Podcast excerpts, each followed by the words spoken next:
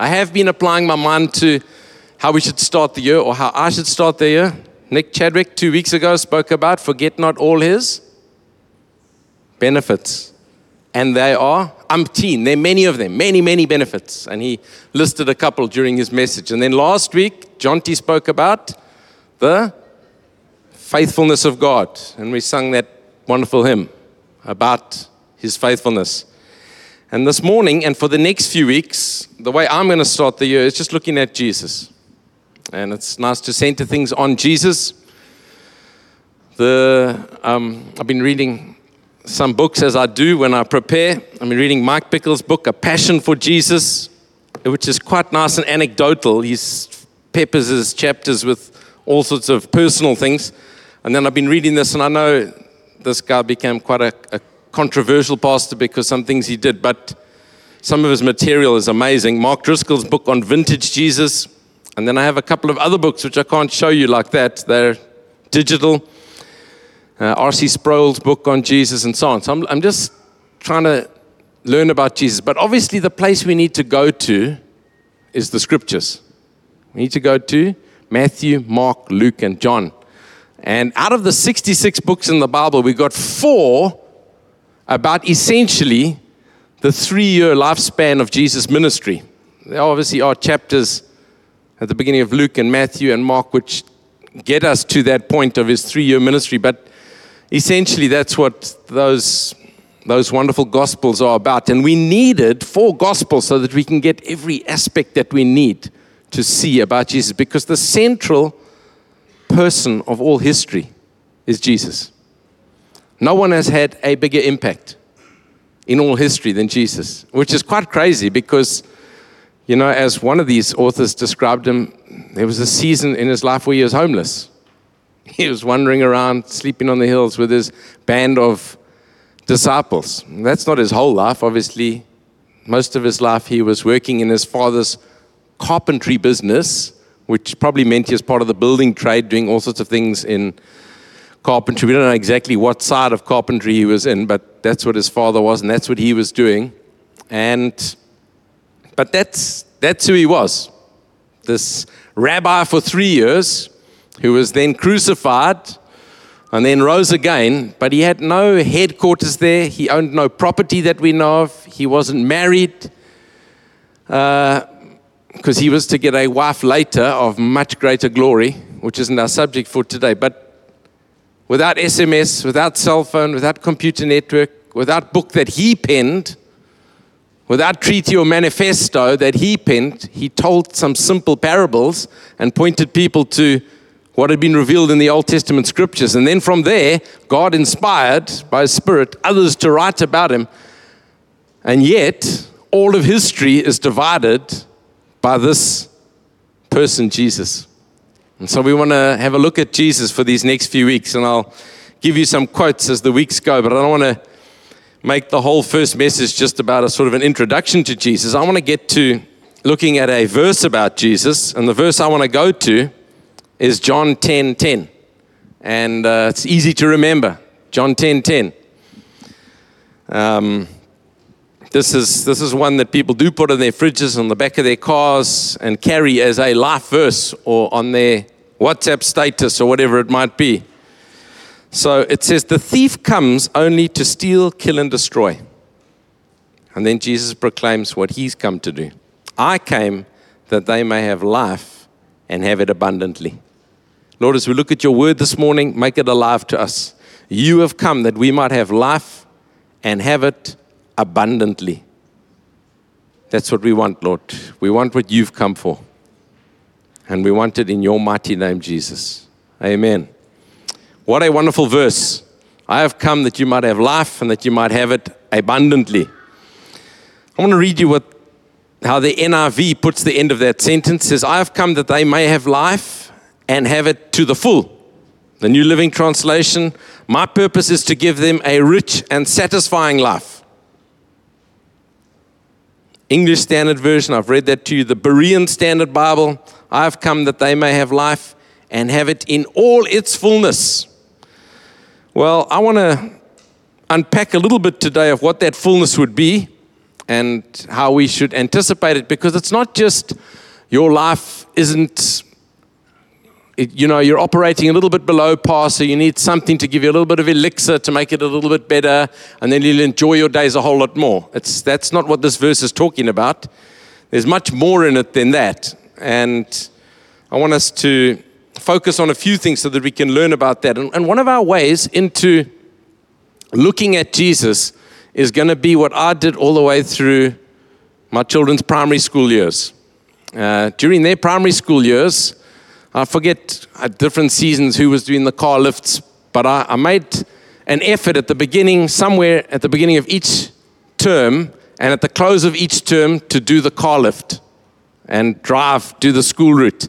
In those days, we live in, in Lower Kenilworth and below the railway line. In those days, the railway line boom was always shut, and we had to make our way around, and we had various other routes. But there was a particular route under a bridge and over a bridge again to cross here at the Wetton Bridge and as we reached the bridge, that was my moment because I knew that from there until the school gates, I had enough time to just talk. And I wanted to, at the beginning and the end of each term, help Ben and Jem understand what's most important to me in the whole world, and that is Jesus and the scriptures and church, those three things, which is why Treasure House is also doing that for these next three weeks. And when it was Jesus, I wanted them to know seven things about Jesus. Because there's seven things that separate Jesus from any other human being. I mean, there are obviously many more than that, but there's seven big things. And the first big thing is that his life was foretold. His life was foretold. Over 300 times in the Old Covenant, in the Old Testament scriptures, there are references forward to what Jesus would be like and what he would accomplish and why he was coming. And we're not going to go and look at all 300, but we are going to look at some of the prominent ones, some of the significant ones. And they are amazing. There's this incredible foreshadowing and prophesying of this Messiah who was to come, King of the Jews, and what he would do. And we want to have a look at some of that over these next few weeks, and we're going to have a look at one particular point related to that this morning. So that's the first thing that I wanted them to know that why is Jesus different to all others? I'd ask the question. And some, I got some good answers, you know, from young minds in the car. Um, but as the years progressed, they became more and more accurate to the point where, yeah, we know he was prophesied about and he lived a sinless life and he died on a cross and then he rose again and then he ascended. We know, Dad, you told us that at the beginning of the term. Now it's the end of the term and it's like a few years into primary school now, you know. Well, I'm glad it got into them in that kind of a way. And so we're going to focus on those things. So he was, he was spoken of before he came. He lived a sinless life. He died on a cross. He rose again. He ascended into heaven. He is seated at the right hand of the Father, and he is the soon coming King and Judge. Those seven things are the things we're going to look at when we focus on Jesus. There are many things we could look at with regard to Jesus' life. He, he, he was unbelievably smart and gave simple answers to very erudite people who tried to trap him with their questions about the Old Testament. But he always showed them that he knew what was going on in their hearts anyway.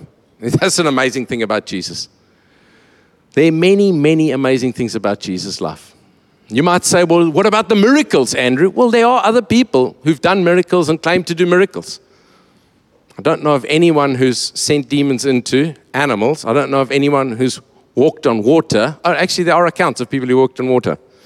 In the revival in Indonesia, there are accounts of kids walking across swollen, flooding rivers, and they made it across by faith. Anyway, for most miraculous happenings on this earth, the Lord has blessed people to walk in them, blind eyes opening. So that's not the thing that separates Jesus from all others. But these seven things, which we're going to look at, do certainly separate Jesus from all others. No one had their place of birth prophesied hundreds of years before they came. And it been written and recorded so that no one can dispute that it actually happened. That happened in Jesus' life. Prophesied about how he was going to die. Just amazing details, and we'll have a look at some of those. But let's look at the wording of the sentence that we've read. I have come that you might have life and have it abundantly. I want us to just notice that word life because um, our English understanding of that word life can vary and it's used in a number of different instances in our sentences and in our thinking. But in Greek, there are three words for life, all right? There's the word bios, from which we get the word biology, speaking of biological life, plants, etc. And many study that. What is it? Life sciences now. What do they call it? Is that what it's called these days? Anyway, we called it biology in our day. It comes from the Greek word bios, and that's speaking about biological life. And the New Testament scriptures use this word. We're not going to go and look at all those texts, but it's used there. Then there's psyche, which is from which we get the word psychology, which means soul life or internal life or your mental life. Uh, and it's used in the scriptures, speaking about that part of us which has a knowledge of things and life. But then there's this word Zoe, and I don't want you to associate it with zoology, even though that is the origin of the word zoology, because it's speaking about actual animals or human beings who have got that kind of a life within them because this word in the New Testament is actually used to describe a God kind of life, a life which God gives, which He has eternally within Him, and He's given to be in the Son, which the Son has come to give to us. All right? So, I've never met someone, but I've met many. I've never met someone who's called Bios. This is my son, Bios. But I've met many who've introduced me to their son or particularly daughter. This is Zoe. Met a Zoe? Any of you? Anyone got the name Zoe here? I can't, I've got a quite bright light behind me there, but I met one or two Zoes, and I met one in particular who I thought, now this girl actually animates what the word means. She, she really is full of life, and she's full of God kind of life. I met one person whose name was Zoe, and I started talking to her about her name, and she didn't even know what the origin of the name was. He's like, what is the point of naming your child Zoe if you're not going to let them know what the purpose of it is?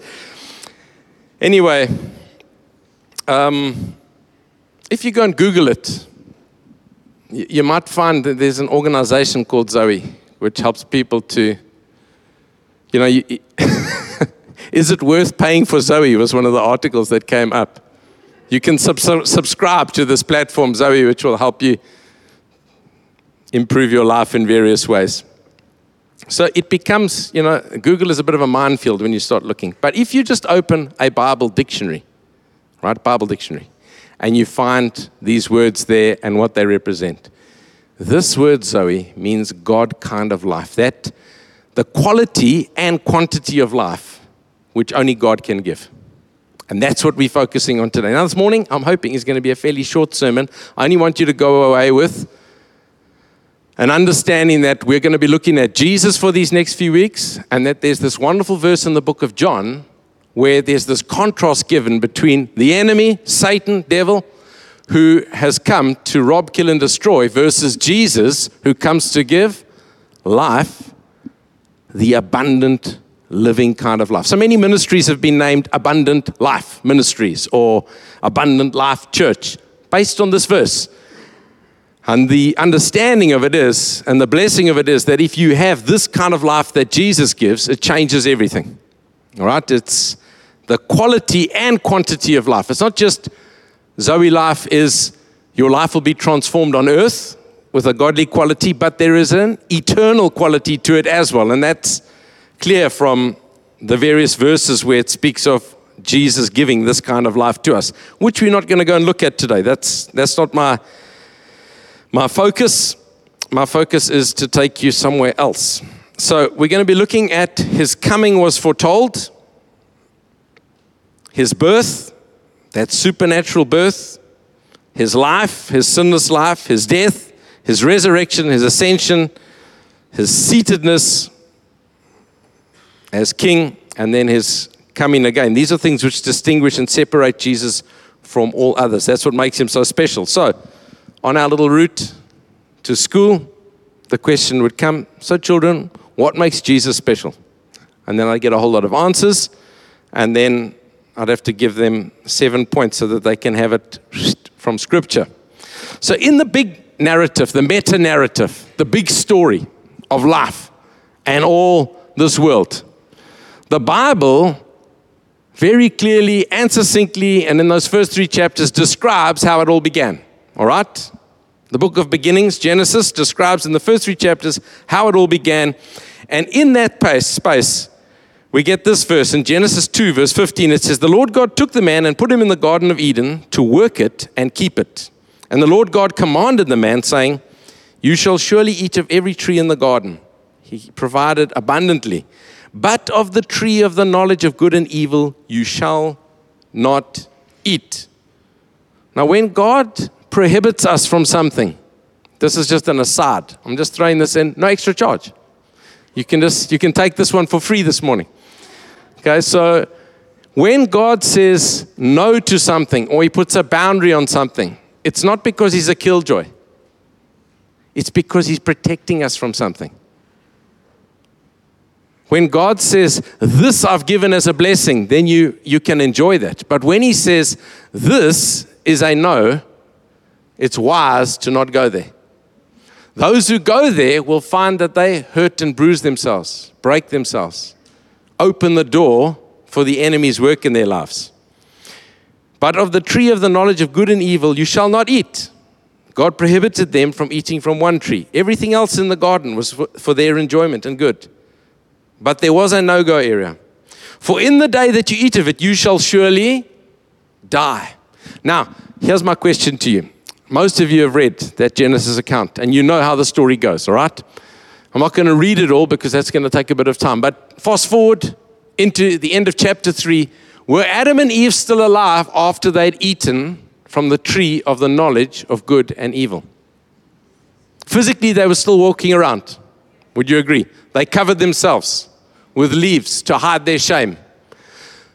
Emotionally, they were still alive because they felt shame. They were trying to cover and hide from it. Spiritually, there was something that had died because their contact and walking closely with their covenant creator had been broken. That relationship had been severed, tarnished, um, maimed, buckled, distorted.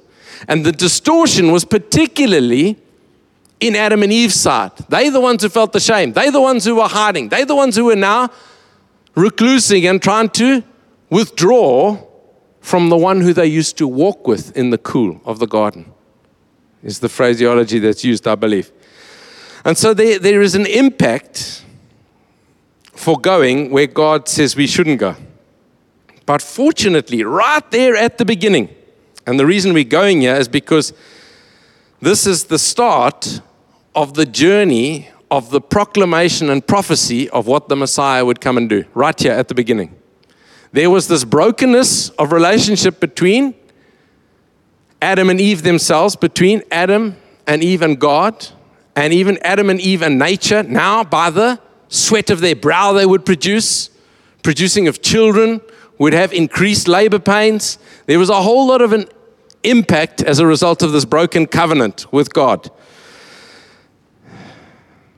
Let me read some of it to you. Genesis chapter 3, verse 14 says, The Lord God said to the serpent, Now the serpent had come down from living in the heavenly realms. The book of Revelation, chapter 12, talks about that the fact that the ancient serpent, Satan the devil, so he was the one in the garden, makes it clear and I can't go through all the texts which make it clear that it's referring to him, but that's why we need all of Scripture.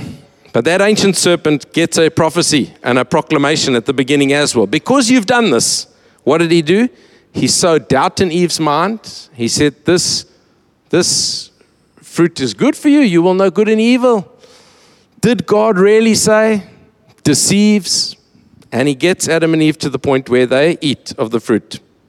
So there's this beguiling. Why? Because he comes to rob, kill, and destroy.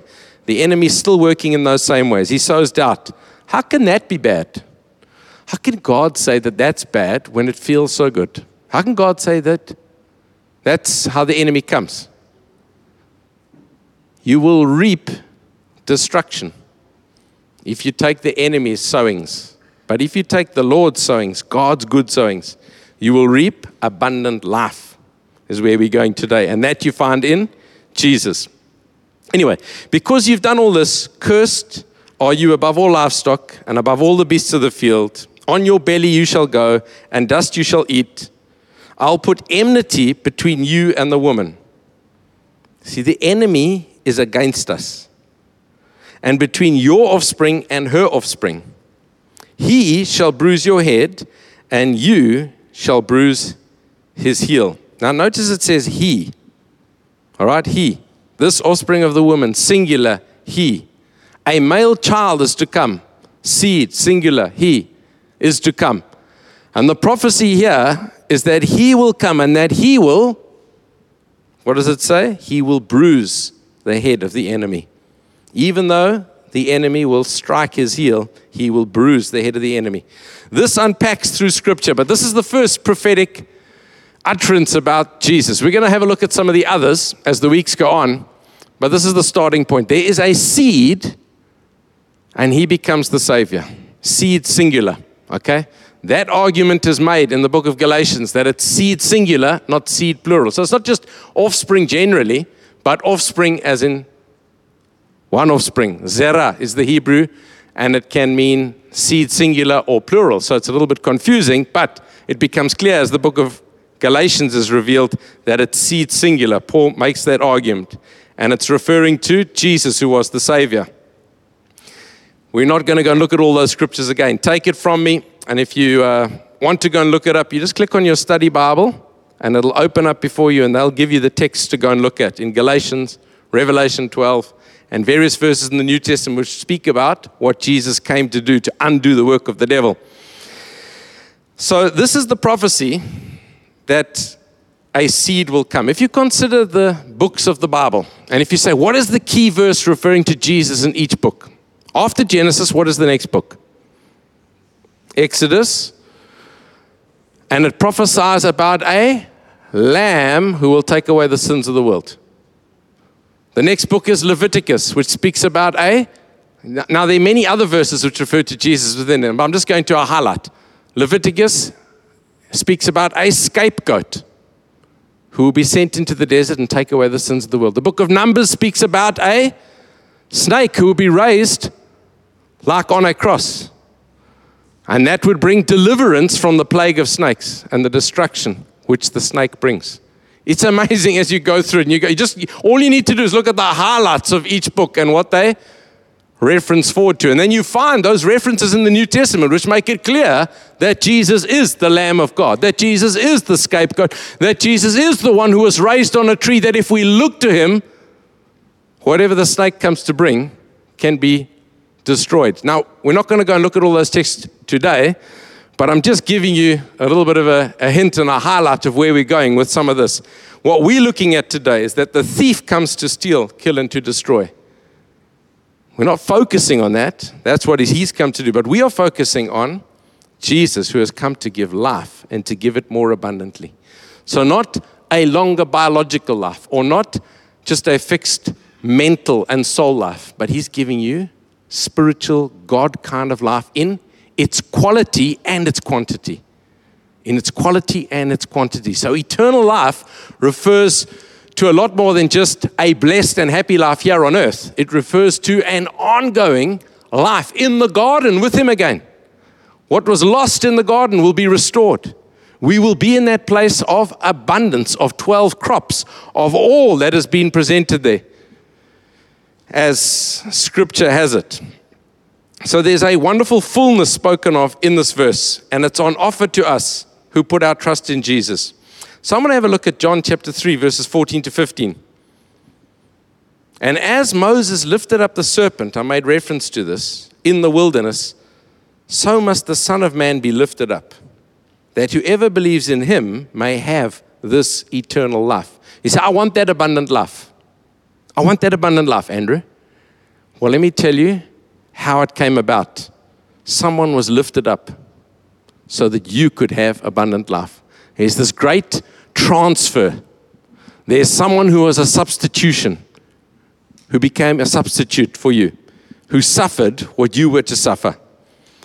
And if you put your trust in him, you will get this eternal life, this ongoing Zoe, this life which comes. And so in John chapter 3, reading on, it says, Now there was a man of the Pharisees named Nicodemus, a ruler of the Jews. This man came to Jesus by night and said to him, So he comes by night. The indication is that he didn't really want others to know that he was there. He's part of the Jewish ruling party. But he sees this rabbi Jesus and he knows there's something special about him. He says, Rabbi, we know that you are the teacher. We know. He's actually coming representing others, it seems. We know that you are a teacher come from God. For no one can do these signs that you do unless God is with him. When you start talking about Jesus with anyone, he, it's, it's like some people immediately get excited, others are intrigued, and others are very anti. There are not many people who are just ambivalent. Yeah, whatever. Yeah, whatever. Most people have some sort of a view. Why? Because the reality is revealed in Scripture and revealed by the fact that the church continues to march on and grow. And there are believers proclaiming everywhere that there must be something that we need to know about this Jesus. And so Nicodemus, he, he, he's realized, he's cottoned on, and some of those who are with him are wanting to know now. So they go to Jesus by night. And so Jesus answered him, Truly, truly, I say to you, unless you are born again, you cannot see the kingdom of God. Now, here we have one of those, you know, people go to Jesus with a question or a thought or whatever, and then it seems as though he's gone on a tangent. Like, the guy's saying, You clearly are a teacher sent from God. And Jesus doesn't say, Oh, I'm so glad you've noticed that. What is it that you've noticed? And oh, yeah, you saw that miracle. And, and now they get into a conversation about that. No, he goes straight for Nicodemus's heart. It's not like, oh, well, well done to you, Pharisees. You finally cottoned on. You two can also come and join my discipleship group if you want, and we'll also go and travel around the hills together. You know, I go from town to town and preach. He goes straight for his heart. Here's the issue, Nicodemus. Here's the issue. Truly, truly, I say to you, unless one is born again, you cannot see the kingdom of heaven. That's what Nicodemus' need is to come into the kingdom of heaven, the kingdom which Jesus is ushering in. That's where the issue lies. And the way you enter that kingdom is you get born again. It's made so clear here. So Nicodemus said to him, How can a man be born when he's old? He's thinking in earthly terms, which is what we, we keep doing, don't we? Even though we've been believers for years. We go and we read the scriptures and it says abundant life. And then we start praying for our bank account to be full. Because some other preacher preached that somewhere and we've got all weird associations instead of what true Zoe life is in our lives. We, we, that's Nicodemus. Oh, how can you enter again? Because he's not seeing what the problem of mankind is. Even though he knows the book of Genesis, he knows that something died there. He knows that that's the problem. He knows that something needs to be made alive again. That's what being born again is speaking about. He knows that Ezekiel prophesied that the, that the old heart of stone needs to be made into a heart of flesh.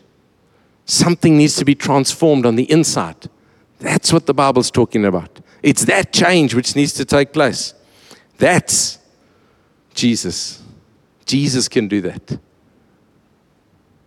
We start the year and we, we want this to go well, and we have this goal and we have that goal. But I tell you what, let's have a look at Jesus and see what he's done for us. Let's live in the abundant life he has given. Let's live in the fullness of that. You know what the problem with us is? This is what one of the authors that I've been reading says is that we go to the Bible and we look at the heroes of the Bible. So, not Jesus, but the other heroes, you know, the human heroes who embrace something from God. And we say, we identify with aspects of their lives, which is good. Uh, that process is good because we learn from it and we, God does speak through those things. Absolutely. So we identify with Joseph's story. We identify with Judah's story. We identify, and we learn from them. We want to be something like them. We want to be made a hero in our own story. Isn't that right? I want to tell you who the hero in your story is. It's Jesus. We keep getting it wrong, isn't it? We, we, we, we, we want to become the hero in our story. Jesus is the hero in our story. We need to humble ourselves and recognize Him, worship Him, honor Him, because He is the true hero in our stories. That's what we need. And so that's what Nicodemus needed a little bit of right here. unless you're born again, you're not going to enter the kingdom. And it goes on to talking about, well, Jesus goes on to say, as he asked, Can a man enter a second time? Jesus answered, Truly, truly, I say to you, unless one is born of water and the Spirit, he cannot enter the kingdom of God. That phrase is argued about by theologians. Does water refer to physical birth or baptism, and spiritual birth refer to being born again? Most of them land on this, though, that the spirit birth is the birth given by the Spirit. He cannot enter the kingdom of God unless he has that born, that moment of being born in that way. Whether it's baptism or physical birth, you can go and read the books. Clearly, the spiritual birth is what lands you in the kingdom. That which is born of the flesh is flesh, which is why many say that that water birth is the breaking of waters, so that you get your physical birth and then your spiritual birth, because the sentence after it says that. That which is born of flesh is flesh, but that which is born of the Spirit, capital S, is Spirit, small s. And that's what we want. We want to be born of the Spirit. Now, for most of you in this room, that has happened. At some point, when you look to Jesus for salvation, that's what happened to you. You Well, oh, I didn't know that's what happened to me. I just put my trust in Jesus. That's the beauty of Scripture. As you come to it, you find out what's actually happened to you and the journey that you're on because not everyone gets saved by looking at this text. They get saved by various other texts and moments in their lives, but this text does describe what happened to you. Do not marvel that I say to you, must be born again. The wind blows where it wishes. You hear its sound, but you do not know where it comes from or where it goes. So it is with everyone who is born of the Spirit. You can't accurately say this is what the wind's doing now, but as the word of God is preached, God starts to work in people's hearts. So even this morning, maybe you're sitting here and you realize that is what I need. I need to be born again. I need that change which Nicodemus needed. It's like this message is for me today. Maybe this message is for a friend of yours, and you want to send them the link of this sermon afterwards so they can understand clearly what it is to have abundant life. God kind of life, not biological life, not a renewed psychological life, psuche, but Zoe, eternal life in its quality and its quantity. What only Jesus can give. That which was, if we look at the big narrative as the Bible describes it, right at the beginning it says mankind was there, they were given a garden, they could eat of every tree, but they were told not to eat of this tree. If they eat of this tree, they will surely die. What dies? That dies. That is what needs to be born again. How is it born again? It's born again by looking to the one who was raised on a tree, by looking to the one who was the seed of a woman, by looking to the one who was the Lamb of God who takes away the sin of the world. And so we could go on through the books. His name is Jesus, which means Savior, for he will save his people from their sins. Jesus. Jesus is the Savior. So, I know that's not a new message to many of you sitting here, but it's a nice reminder at the beginning of the year that we are a people who are wanting to walk with Jesus. We want to know Him, we want to know the life that He gives. Now, what can happen as life goes, our goals, visions, directions, things, plans, all the things that come at us, things that beset us, problems, sicknesses, da da da da da da. We just want the Savior to be the solver of all those things here on this earth. And we lose sight of this glorious truth that we have been given eternal life in Him. That is abundant in its quality and abundant in its quantity. It'll go on forever and ever. But this morning I wanted to remind you of that and start to just sow the idea of some of these big things which separate Jesus from any other human that ever walked on this earth because he wasn't just human, he was the God man. He came full of the life of God, fully divine, yet fully human. You say, well, how can that be? That is the mystery of Scripture, but that is our Jesus. He's the Savior of the world.